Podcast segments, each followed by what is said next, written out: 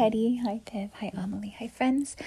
Okay, I'm going to read you guys the last book in the Miss Nelson collection. It's called Miss Nelson Has a Field Day by Harry Allard. Let's see what happens in this one. For some weeks now, gloom had blanketed the Horace B. Smedley School. No one laughed or threw spitballs. No one even smiled. Miss Nelson was worried. Everyone was down in the dumps.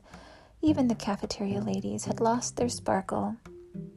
Mr. Blandsworth was so depressed he hid under his desk. That's the worst team in the whole state, he said. And it was true. The Smedley Tornadoes were just pitiful. They hadn't won a game all year, they hadn't even scored a single point.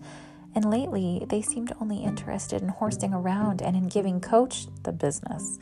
Why practice? They said. We'll only lose anyway. We're in for it now, said old Pop Hansen, the janitor. The big Thanksgiving game is coming up, and the werewolves from Central are real animals. They'll make mincemeat out of our team. What's to be done? said Miss Nelson. We need a real expert, said Pop. That afternoon, while Miss Nelson was grading papers, she heard wild laughter.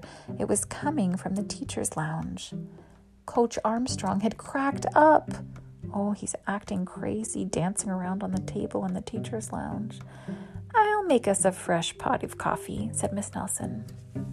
When Coach had calmed down, Miss Nelson took him home in a taxi. You need a nice long rest, she said.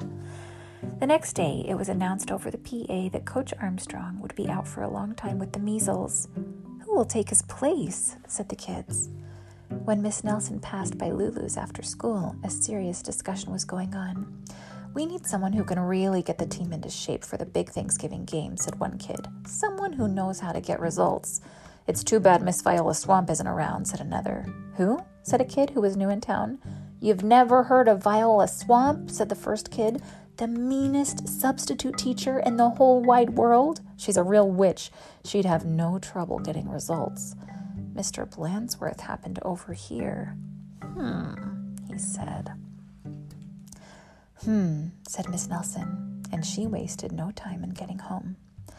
After rummaging around in her closet, she found what she was looking for an ugly black sweatsuit.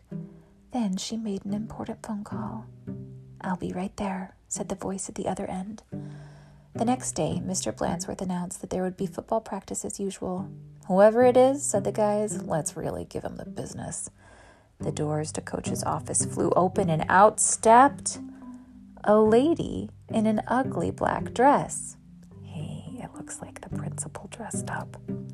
My name is Viola Swamp, said the lady, and I am here to get results. It's Blandsworth, cried the guys, and they laughed him off the field. Oh, rats, said Blandsworth. How could they tell? Just then, the guys heard the sound of squeaky tennis shoes.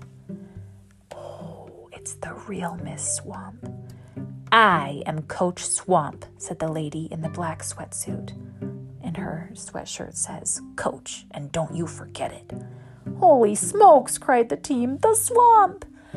The team's fullback tried to pussyfoot away. Not so fast, Mr. Smarty, said Coach Swamp. Oh, she tackled him. Wow, said one of the guys. Did you see that tackle? Coach Swamp was a real expert. She put the team to work right away. The guys had never done so many leg raises. More, said Coach Swamp. They had never run so fast. Faster, yelled Coach Swamp. This is murder, said the guys. Pipe down, said Coach Swamp.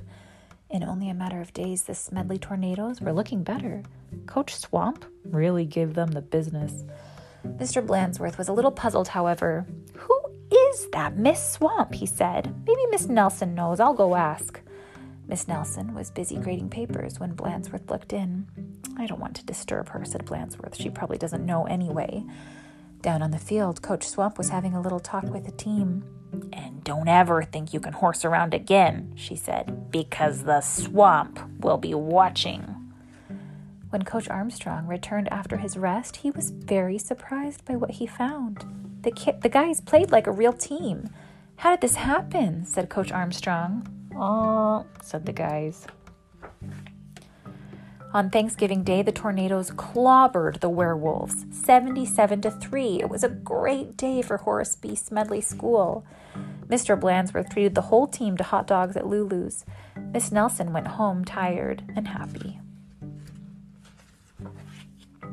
Sometimes you just have to get tough, she told her sister Barbara. And by the way, thanks for filling in for me. Anytime, said Barbara. Anytime. so it looks like Miss Swamp has a twin sister that looks just like her. And maybe she was the one that dressed up as Miss Swamp. What do you think? Well, that's the end of the Miss Nelson series. Did you guys like those stories? I thought they were so fun when I was your age. I hope you're having a good rest.